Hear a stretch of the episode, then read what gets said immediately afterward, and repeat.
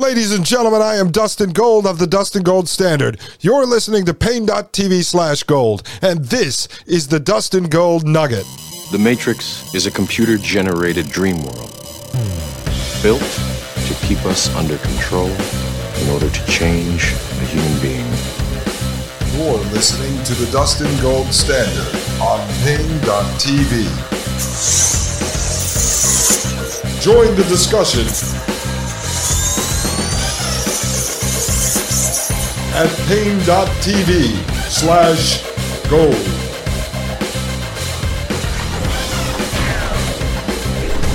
Ladies and gentlemen, I am Dustin Gold with the Dustin Gold Standard. You're listening to the Dustin Gold Nugget right here on Paine.tv slash gold. Ladies and gentlemen, thank you very much for going over to Apple Podcasts, leaving a five star review and a comment. We greatly appreciate that. As always, I've said you could reach out to me on Twitter at Hackable Animal or at Dustin Gold Show. And you can reach out to me if you're a member of Paine.tv slash gold, or you can email me at gold at Paine.tv. So on today's show, episode 31, we answered a question from one of you out there on Paine.tv slash gold. And I guess in the last couple of shows, at some point, I was talking about fake meat. Fake meat. That's right. I talked about 3D printed meat. And so one of the audience members out there, thank you very much for submitting the question, asked me to expand on the fake meat market. So I did some additional research last night, reached out to that audience member and said, hey, I would do a segment on that. It actually turned into two segments.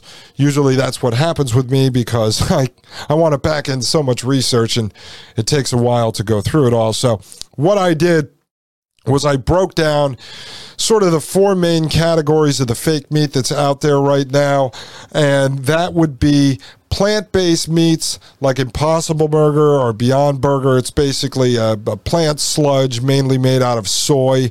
And so then they grind that up and they make a fake, fake meat out of it. And then you have 3D printed plant based meat where they can take that sludge loaded into a 3D printer and basically print out chicken nuggets, strips of bacon, burgers, sort of ground taco meat and such, all types of wonderful things. And then you have what's called cultivated or cultured meat, which is actually uh, meat that's grown in a lab using animal cells. So the other is plant based. There's no animal products, or so they say.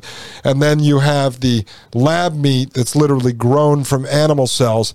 And then you have what is 3D printed, cultured, or cultivated lab meat, where they load this animal cell concoction into a 3D printer and they can print out fake T bone steaks as well as ribeyes you know, Boston butt roasts or whatever whatever you like to have, folks. Either way, it's fake uh, or grown in a lab, which is fake. And so they've already put the cultured, cultivated meat, the actual lab grown meat, on the shelves in Singapore. Uh, and they are working on putting onto the shelves in the U.S. and Europe. And the question really revolved around from from the audience member whether or not it's on the shelves here. Now, as far as I know, it's not on the shelves here.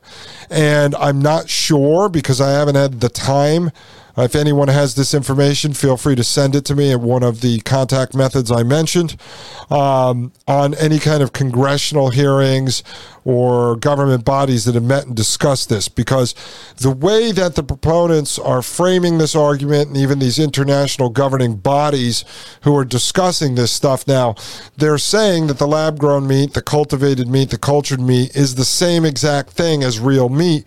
It's just not part of a full animal and taken during slaughter. So, what they're saying is that it's the same thing. And my worry is that the governmental bodies may just allow it onto the store shelves mixed in with real meat, eventually replace the meat, and it'll never have a label on it. So, for instance, with plant based meat, you go into the grocery store into the health food sections, right? Like this stuff's healthy, um, into the gluten free areas, and then the the freezer cases there, the refrigerated sections, there will be uh, products like Impossible Burger, Beyond Meat. There's a, a line called Soy Boy. Go check it out for yourself if you're interested. And they have all types of cuts of this fake plant based meat, but you know that it's plant based meat. Now, when they start growing meat in a lab using animal cells and claim that that Boston butt roast is the same as a Boston butt roast that comes off of a pig, uh, I don't know if they're going to just put it on the shelves. Frankly, I don't know if it's really there. They've been saying that they're going to bring it to store shelves uh, in 2022. There's not a lot of current information on that, but there's a lot of startup companies, a lot of companies that are already in second and third round of funding that have launched products. And supposedly they're not on the shelves, but how do you really know? And so that's something we are looking into. We moved out of the fake meats and went back into the metaverse, which we're trying to wrap up for you.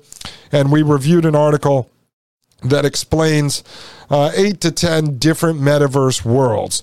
And I wanted to provide you with this so you had a little deeper understanding about how the metaverse works and how it's going to work in the future. So we went through some of the big ones like Decentraland, Horizon Worlds, Roblox, and basically went over a few details on each one.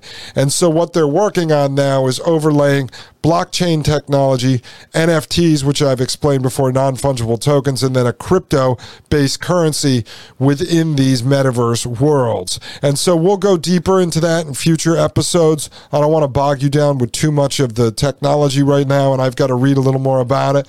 So the idea is eventually they want to take all these metaverse worlds, connect them together, and then there'll sort of be one currency, you know, one avatar or mind twin of yourself that you have as you're walking around, and the products you buy in the various metaverses will go along with you. So if you want to walk out the world of Decentraland into the world of Horizon Worlds or into the world of Roblox, you can take your character, your mind twin of yourself, your digital twin, along with any digital clothing you bought and hop into that other world. So that's basically what they're working on.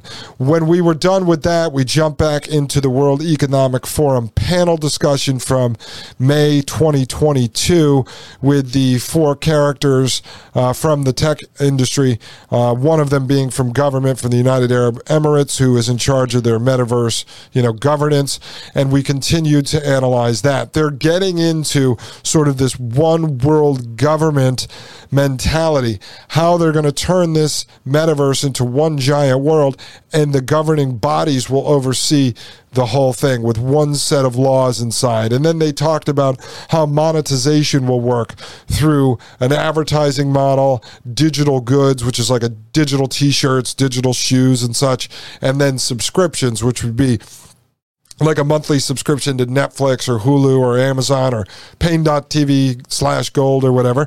And so you would buy a subscription to enter the metaverse or certain parts of the metaverse or certain worlds within metaverses. So it really gets into the nitty gritty of how that's going to work. And then, most importantly, they started to talk about privacy. And so I really broke that down for you.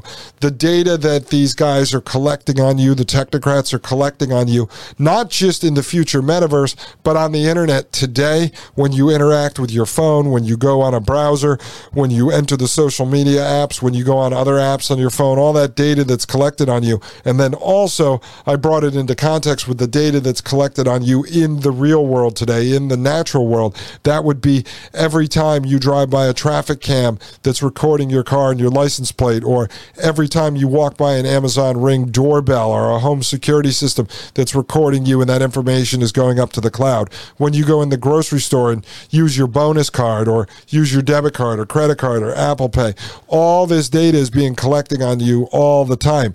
A giant digital footprint has been collected on you, and each of us essentially has a 20 inch thick police jacket, a file on us, which is stored up in the cloud. And what they were talking about was within the metaverse, they want to give you this privacy protection where you own your own data, which I explain and you'll see in episode 31.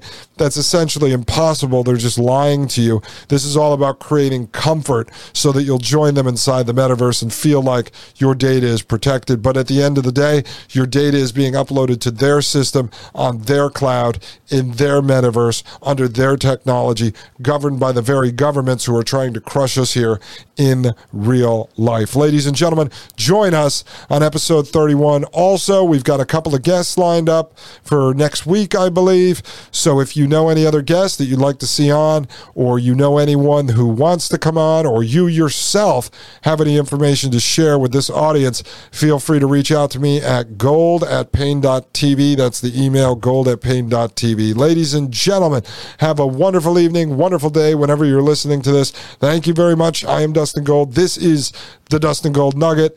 And join me over at the Dustin Gold Standard at Paine.tv slash gold. The Matrix is a computer generated dream world built to keep us under control in order to change a human being. You're listening to the Dustin Gold Standard on Paine.tv. Join the discussion at Paine.tv slash gold.